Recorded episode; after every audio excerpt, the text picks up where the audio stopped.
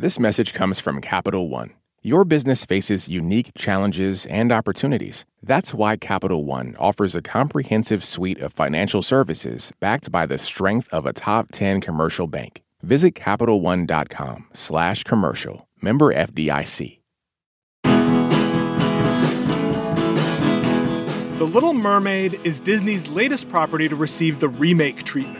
The animated classic is now a CGI filled live action spectacle. We've got a lifelike Sebastian, a few new songs by Alan Menken and Lin Manuel Miranda, Halle Bailey as the Little Mermaid, and Melissa McCarthy as Ursula. I'm Aisha Harris. And I'm Stephen Thompson. Today we are talking about The Little Mermaid on Pop Culture Happy Hour from NPR. Joining us today is NPR's Consider This and All Things Considered producer Mark Rivers. Hey, Mark. Hey, guys. Good to be here. It's great to have you. So, the original Little Mermaid from 1989 kicked off Disney's hugely lucrative renaissance, so it was always bound to get the remake treatment. Halle Bailey, who's half of the singing duo Chloe and Halle, plays the live action Ariel. Here she is singing Part of Your World.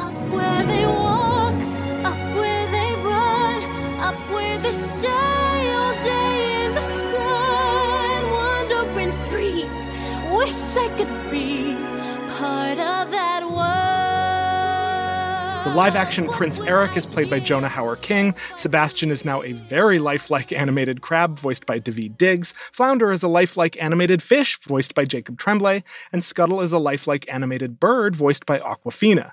And two characters are blends of live action and animation. Villainous Ursula is played by Melissa McCarthy, while King Triton is played by Javier Bardem. While some scenes match the original film practically frame for frame, there are significant changes. For starters, the song Les Poissons was cut, and Alan Menken and Lin Manuel Miranda wrote several new songs for this film, including a rap for Scuttle and Sebastian called the Scuttlebutt. We will get to the uh. Scuttlebutt. the new Little Mermaid was directed by Rob Marshall, who made Chicago and Into the Woods. It's in theaters now. Mark, I'm going to start with you. What did you think of this iteration of The Little Mermaid? So I had not seen the original Little Mermaid when I saw the new one. Whoa. Wait, what? Really? So I hadn't seen the original until after I saw the new one. Interesting. and it really says something that, like, even having not seen the original, that I could tell from shots and scenes that this was some kind of Xerox, some copy of the original thing. I was not enveloped. Everything just kind of just sat there on the screen. You know, Halle Bailey, she was good but she was constricted by the character itself. This is not one of Disney's best protagonists. Uh, she's kind of this whiny, naive girl who wants to leave behind her friends and family for this bland white guy who she does not even know. Just like startling. And I think the main showcase for this movie, obviously, is Bailey's singing voice, and she can sing. But for a significant portion of this movie, she's mute. So there's nowhere really for her performance to go except she is just kind of wide eyed the entire time, looking back at the original, it's so bright, it's so colorful, and this one's just flat. And it gets to a point where it's just, why are we doing this beyond just leeching off the every modicum, every molecule of nostalgia that we have on Disney? Why does this movie exist? And and I, and I know it exists. It's just for profit. I just felt no personality behind this, but just this kind of level of just it'll do. It's just it's bleak. It's it's really bleak to me. Wow, a rousing endorsement. Coming in hot. I'm sorry. hey man, call him like you see him. Aisha, I know you loved this. what would I give if I could live without these remakes? What would I pay to spend a day without deja vu? Oh God. Okay. So unlike Mark, I grew up with this movie. I loved the original movie. I can quote it by heart. I could probably reenact the entire film for you right now. I will not do that, but you know, I would rather see that than see this again. you sounded pretty good. All right. Yeah, yeah, that wasn't too bad. Let's do well, it. Well, so I'm coming from it from a different perspective, and I really, really wanted to see at the very least, some really strong performances that could kind of rise above all of the, you know, the mess that is the really not great CGI. It suffers from the same issue that the Lion King remake did, uh-huh. which is that like they went for photorealism, but then part of what makes the traditionally hand drawn animated versions so great is the fact that these are expressive characters. They, you know, Sebastian, yeah, he's a crab in the original, but also his eyes are like huge and they are like very expressive and he's like rubbery like he can move in all these different ways same thing with flounder and here it's just like sebastian is reduced to like two little bug eyes you can barely see them Yeah. on top of that daveed diggs is for whatever reason doing a faux caribbean accent just like samuel e wright did in the original film which you know samuel e wright was great, perfect in that film. But again, we're watching sort of this weird carbon copy. Mhm. And it was really, really disappointing. And I realized that they're, you know, casting a black woman as Ariel is supposed to be this like moment for representation. And obviously, the people on the wrong side of history were all up in arms about this. And then we also had that moment, there were, you know, black people sharing their kids being like, oh, look, mommy, it's me. And I'm like, you know, I would have loved to have a black princess when I was that age, but I also would love to have a black princess that is an original princess. Like, this is why Mhm. Tiana, to me, from Princess of the Frog, Mhm. is special in a way that, as much as I love Halle Bailey, she's like a great presence. I also think that there's only so much she can do here. And she's not like latching into the sort of like feistiness and the mischievousness of the character that was in the original role. So I gotta agree with Mark. I'm sorry. People are gonna be angry at us. I wanted better. I mean, I guess I'm coming in as the strongest, I guess, defender of this movie. I do think this is the strongest of the Disney remakes. That is not, admittedly, a terribly high bar. Okay, so I tried to go into this film with a little bit of a different mindset because having seen so many of these remakes and kind of come out of them with the same question that Mark asked up top, the why why does this exist? I didn't want to sit there for two hours and 15 minutes with my arms folded the way I kind of found myself doing, like Mhm. kind of expecting not to like it. And instead, I really tried to go into it with a mindset of like, this is a different kind of adaptation. This is the equivalent of trying to adapt The Little Mermaid for the theater.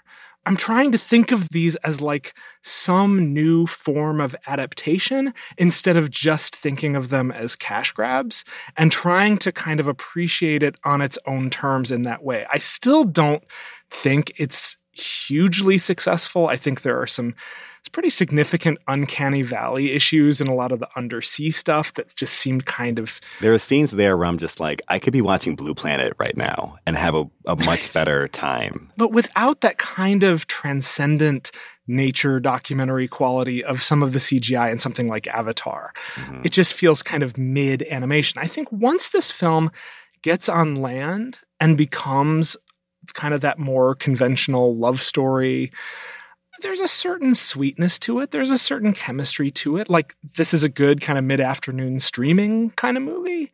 There were qualities to this that I did enjoy. I did enjoy how much of a meal Melissa McCarthy makes of Ursula, which, if you're not making a meal of Ursula, you're doing it wrong. Yeah. I thought Halle Bailey did a did actually a really nice job in this. I do agree that she's bound by some of the limitations of this character, but I thought she did some really nice acting with her face. I think she did some nice physical acting with kind of the wobbliness of getting accustomed to having legs. I found myself kind of drawn to her performance and really enjoyed it. And I thought they did some nice things when she is unable to speak. They were still kind of doing almost voiceover singing with her to take That's true. advantage of the quality mm-hmm. of her voice. I didn't sit there with my arms folded. I didn't hate it. I did have the reaction to like, why am I watching a realistic crab at all? um, I didn't have the reaction to it that I had to something like Aladdin, where I was really frustrated. I think it's that kind of like mid level reaction that kind of like, yeah, sure, fine. That is just, that is kind of so kind of appalling to me that it just, it's like, it's pleasant. We have this lovely presence at the center of it and it's very watchable. But I think about one scene that I were kind of like set up a little bit. And it was kind of the first scene of these magnificent crashing waves. And there was such an immensity to it, a mystery to it. I think some of the things they tried to develop in the movie a little bit, I use the term develop very loosely, is this kind of divide between the humans and the kind of sea world. And I think one thing they try to develop more is that the humans are very fearful and wary of, of the sea. And, you know, it made me think about you know those old maps with the sea creatures drawn at the margins this idea of you know to represent these unknown parts of the world that we just we have not yet discovered I wanted some of that. You know, I wanted this great clashing between these two worlds to carry some kind of weight, you know, some kind of like sense of wonder. It just really fell flat. They didn't really develop it. When they go on land, you know, they're supposed to be in the Caribbean and it's very, you know, multicultural, almost utopian.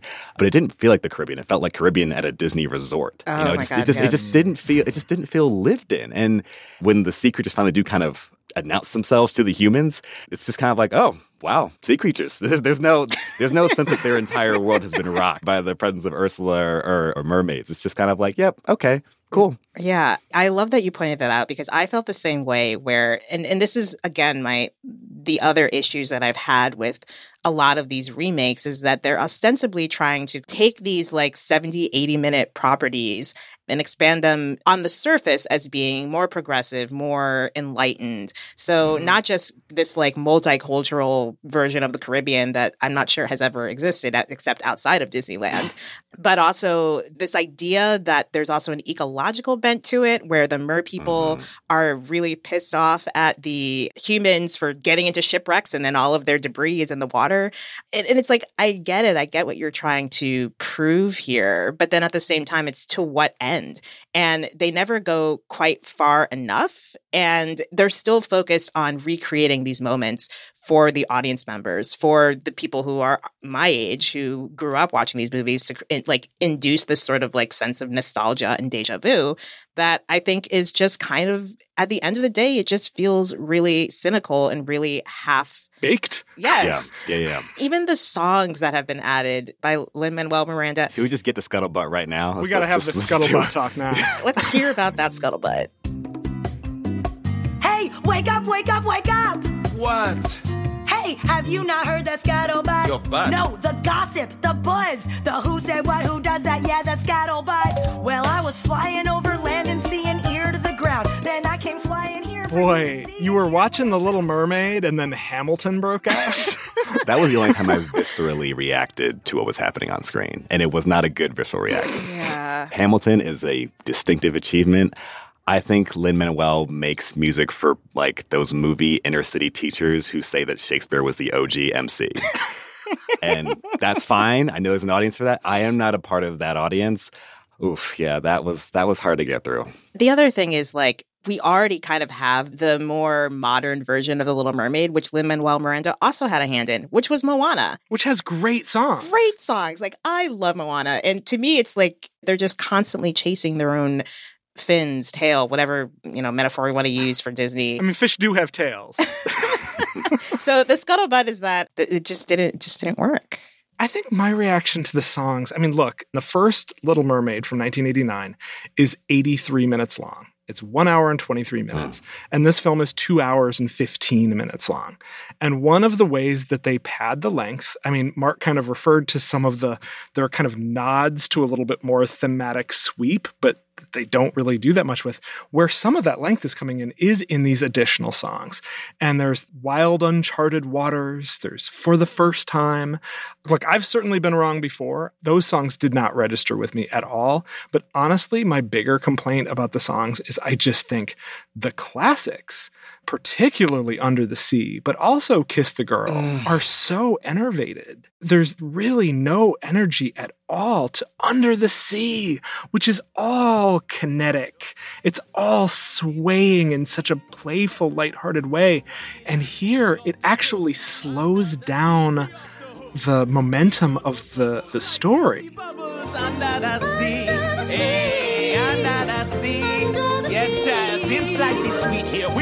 The beat here naturally. Even the sturgeon and the ray, they get the urge and start to play. We got the spirit, you got to hear it. Yeah. It's adding to another like little thing where Disney is trying to seem very with it these days. In the production notes, they make a note that for Under the Sea, they brought in Alvin Ailey dancers to like be the sort of choreography models for the animals, but that did not shine through to me in the animation. That is a startling reveal. I did not realize that. It's funny because you have, you know, the director, Rob Marshall, he did a Mary Poppins movie. He also helped kind of kickstart our kind of like re-interest in musicals with Chicago, which came like a year after Moulin Rouge. It is vivacious. It is like it it has kick. It has like snap. it is a fun movie, and you would not believe that Rob Marshall's hand was was involved at any stage of this. Well, and I, I think it's worth speaking to the size of the task at hand in a way. When you have Rob Marshall's stamp on this movie, but he's trying to steer a snowplow. It's kind of bound by the strictures of the original story, the original movie, th- just the sheer amount of money involved, this all star cast.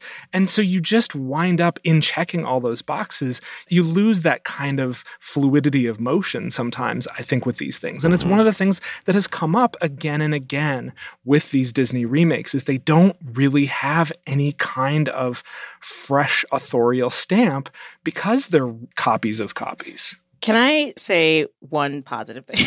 Yes. I will say, Stephen, you alluded to this already, but I did enjoy Melissa McCarthy here. Mhm. I think of all the villains we've seen in these live action remakes, to me, she definitely relishes it the most. And I think was both uh, paying homage to Pat Carroll, who is fantastic as the voice performer in that original film, but also has her own moments of all the songs that were old and were brought to life again here. That to me was the one that works the best.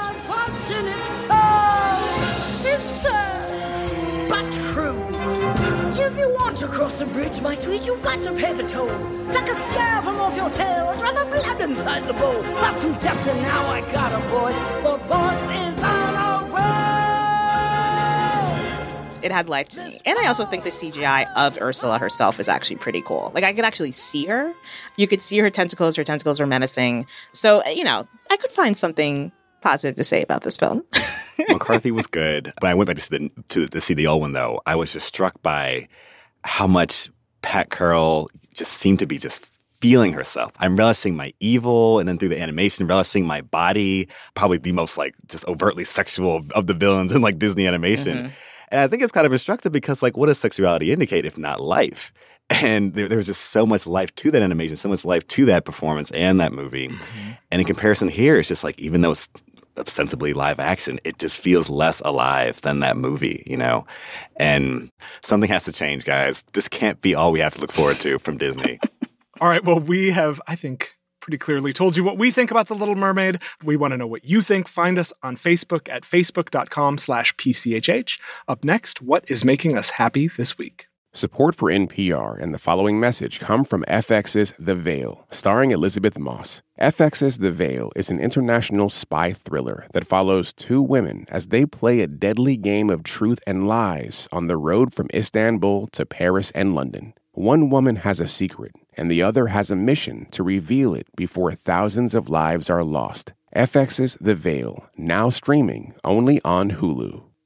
This message comes from Capital One, presenting sponsor of the 2024 Tiny Desk Contest. Earlier this year, unsigned musicians from around the country submitted their original songs for the 10th annual Tiny Desk Contest. The panel of judges are hard at work picking standout entries, and you can follow along and choose your favorite videos as well. The winner gets to play their very own Tiny Desk concert, then headline a tour with NPR Music this summer. Want to come along for the ride? Visit tinydeskcontest.npr.org to learn more. Then check out the Venture X card from presenting sponsor Capital One. Earn unlimited 2x miles on everything you buy and turn everyday purchases into extraordinary trips. What's in your wallet? Terms apply. See CapitalOne.com for details. This message comes from NPR sponsor BetterHelp. When you keep your stress bottled up, it can eat away at you. Therapy is a safe space to get things off your chest and to figure out how to make them better. Try BetterHelp Online Therapy, designed to be convenient, flexible, and suited to your schedule. Get it off your chest with BetterHelp at betterhelp.com slash NPR today to get 10% off your first month. This message comes from Capital One, offering commercial solutions you can bank on. Now more than ever, your business faces unique challenges and opportunities. That's why Capital One offers a comprehensive suite of financial services, all tailored to your short and long term goals. Backed by the strength and stability of a top 10 commercial bank, their dedicated experts work with you to build lasting success. Explore the possibilities at CapitalOne.com/slash commercial, a member FDIC. This election season, you can expect to hear a lot of news, some of it meaningful, much of it not. Give the Up First podcast 15 minutes, sometimes a little less, and we'll help you sort it out what's going on around the world and at home. Three stories, 15 minutes, up first every day. Listen every morning wherever you get your podcasts. Now it's time for our favorite segment of this week and every week. What is making us happy this week? Mark Rivers, what's making you happy this week, buddy? You're the worst. Oh, yeah. It's this old FX, uh, not too old, but FX show from 2014, ran until 2019. I think it went to FXX. And it's kind of a rom com, kind of laced with arsenic. you have these two, frankly, reprehensible people at the center. You have this struggling alcoholic novelist played by Chris Geere, uh, and then you have this very self-destructive PR executive played by Aya Cash. And what I love about this show is it not for a moment asks you to love these two characters. They're fully set with like kind of being themselves in that way. And it's really funny. And ultimately, it's a show about finding your person. If you're looking for an unconventional rom com that will kind of stick to the tropes, but also undercut them and really kind of like unpack them and interrogate them, I think You're the Worst would be a good choice if you haven't seen it. Nice. Yeah, I think rom com laced with arsenic is a very good descriptor for that show. so that's the FX show You're the Worst streaming now on Hulu. Thank you, Mark Rivers. Aisha Harris, what's making you happy this week? Well, I'm a couple years, maybe three years late to this, but hmm. I have been uh, binging 60 Songs That Explain the 90s, the mm. really hmm. fun podcast hosted by Rob Harvilla. Each episode is a different song from the 90s, and he digs into their origins, a little bit of backstory about the artists. And I just really kind of enjoy it. The first episode uh, from a while back was uh, focused on Alanis Morissette, You Ought to Know he's covering just like some songs that I like wasn't very familiar with or I knew but couldn't tell you who actually performed them like Gin Blossoms, uh, Geto Boys, Mind Playing Tricks on Me. And actually the show recently returned uh, with a new episode and it's uh, focused on Smells Like Teen Spirit. Yeah. He also has an interview with Courtney Love in that episode. I haven't listened to it yet, but Oh, it's so interesting. She brings like alternate lyrics that she found in his notebooks, Ooh. which is very disconcerting because you've heard that song thousands of times. And so, so Yeah. to suddenly hear different lyrics to it is very weird. Yes, yes. Oh, it's kind of like watching The Little Mermaid, right? It's like, what's happening? so that's 60 songs that explain the 90s, and you can find it on whatever podcast streaming site you use. Thank you, Aisha. Um, what is making me happy this week? This was an easy one because we just announced the ninth annual winner of our Tiny Desk contest. We've had winners of this contest go on to be nominated for Best New Artist at the Grammys, like Tank and the Bangas. We've had winners of this contest that have won multiple Grammys in the case of Fantastic Negrito. And this year's winner is a wonderful band from Utah called Little Moon, which manages to blend this kind of late aughts indie big band qualities with some real, like, kind of Kate Bush, Joanna Newsom kind of eccentricity. Like, it's fragile but very forceful in really interesting ways. Let's actually hear a little bit of the song that won them the, the contest. It's called Wonder Eye.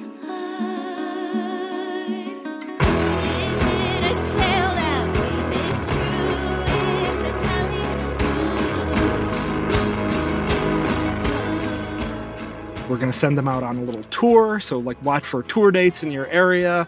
This Tiny Desk contest has really unearthed a ton of wonderful music. Uh, there's not just the winners, the kind of the bands that we discover along the way often wind up playing Tiny Desk concerts later. We've had entries go viral. It's such a wonderful kind of community that has been built out of these contests every year. Every year, five, 6,000 artists enter. So we get so much great music out of it, but I'm really, really, really happy about this year's winner. Again, that's Little Moon, the winner of the ninth annual Tiny Desk contest. That is what is making me happy this week. If you want links for what we recommended, plus some more recommendations, sign up for our newsletter at npr.org slash pop culture newsletter. That brings us to the end of our show. Aisha Harris, Mark Rivers, thank you both for being here. Thank you, Stephen. Thank you. This episode was produced by Rommel Wood and edited by Jessica Reedy. Hello Come In provides our theme music. Thank you for listening to Pop Culture Happy Hour from NPR. I'm Stephen Thompson, and we will see you all next week.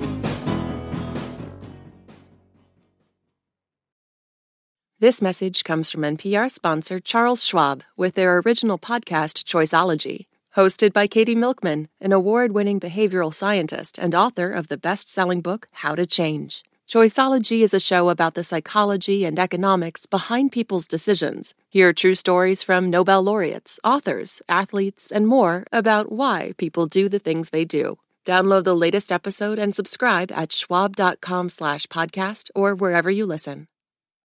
Support for NPR and the following message come from IXL Learning. IXL Learning uses advanced algorithms to give the right help to each kid no matter the age or personality. Get an exclusive 20% off IXL membership when you sign up today at IXL.com/NPR.